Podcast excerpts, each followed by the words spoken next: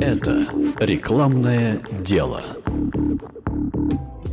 Привет, меня зовут Влад Данки, и это подкаст о креативном копирайтинге и других теоретических и практических сторонах профессии, которой я занимаюсь более 20 лет. Я тут не собираюсь ничему тебя учить, но если что-то из того, что я рассказываю, будет тебе интересно и полезно, значит я рассказал это не зря. Прошлом выпуске я рассказал, что желание, опасения и тайные мысли людей являются той энергией рынка, которой пользуется умелый копирайтер – Согласен, что это звучит несколько обобщенно и абстрактно, поэтому, прежде чем перейти к теме этого выпуска, кратко поясню, что имелось в виду в предыдущем. Возьмем самый простой пример. Тебе нужно разместить объявление о том, что некий завод проводит набор учеников по определенной специальности. Понятно, что заводу нужны подмастерья, чтобы потом часть из них стала рабочими. И если бы на рынке труда никакой другой альтернативы бы не было, то объявление было бы очень простым. Завод объявляет набор учеников по профессии мастера-мастера, записывайся ученики, чтобы стать мастером. Когда-то в большевистской России так и делали. Но сейчас на рынке труда совсем другая ситуация, и даже само заводское начальство, понимая это, добавляет к черновому тексту объявления, которое тебе дали, строку про то, что ученикам обещана зарплата и соцгарантии. Копирайтер же понимает, что энергией рынка труда является вовсе не желание завода заполучить учеников, а желание рабочей молодежи стать учениками на заводе. Вернее, молодые люди в действительности хотят не этого. Их нормальное человеческое желание – найти хорошо оплачиваемую работу. При этом у них есть опасения по этому поводу, ведь для хорошей работы нужно получить определенную профессию, а для этого надо учиться. А что если я потрачу потрачу время на обучение профессии, которую потом не получится конвертировать в хорошо оплачиваемую работу? И вообще, как понять, какой профессии учиться? Вот эти желания и опасения им может использовать копирайтер, чтобы привлечь рабочую молодежь на завод. Во-первых, став учеником на заводе, ты не будешь платить за обучение, а сразу же начнешь получать зарплату. Так мы закрываем опасения напрасных потерь. А во-вторых, ты быстро поймешь перспективы этой профессии. Мало того, ты будешь сразу же трудоустроен.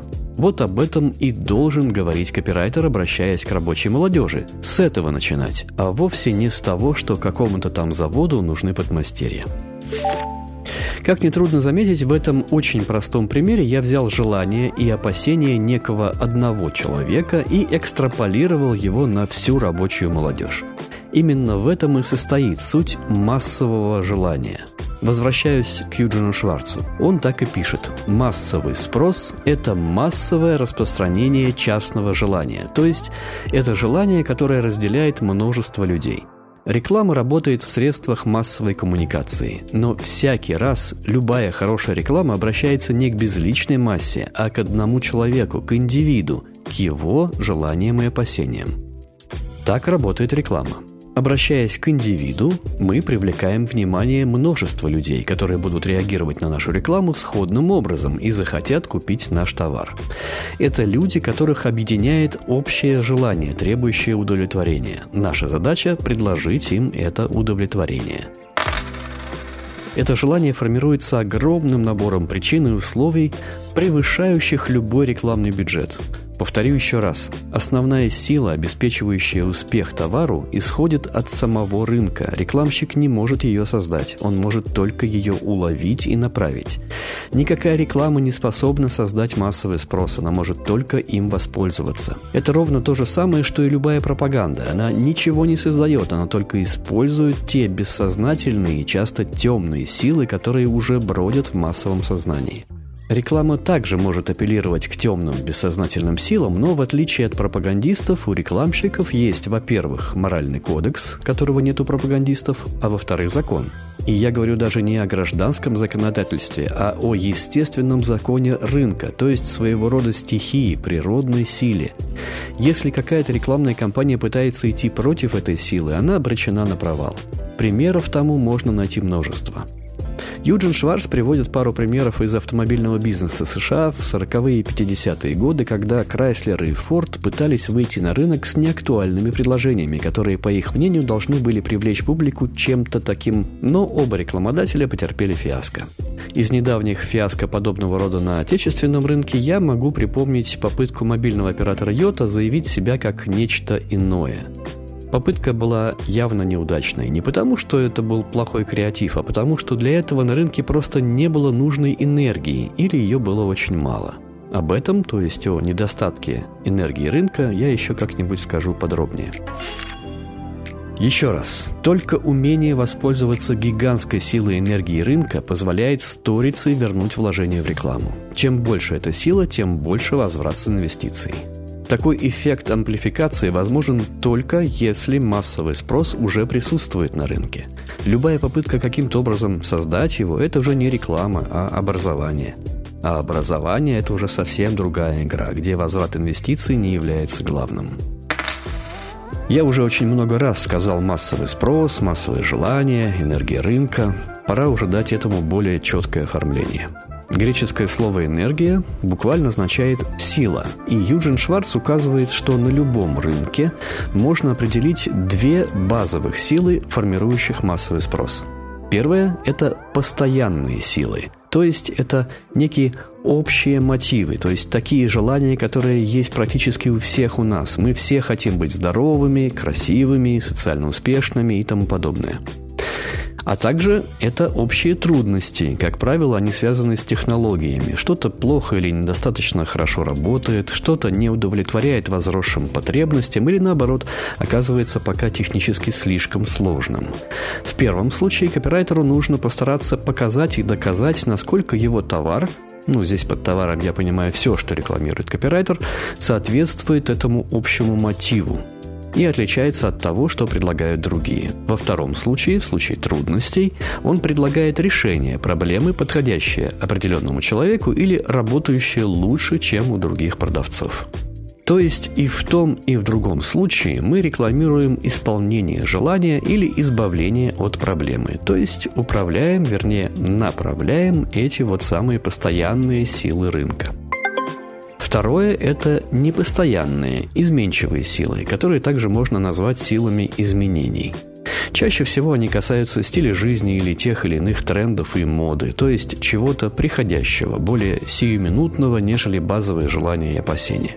Здесь от копирайтера требуется уже большее чутье и интуиция – Шварц красиво это формулирует. Зачастую нужно почувствовать то направление, куда завтра подует ветер общественных вкусов, чтобы оказаться там раньше всех.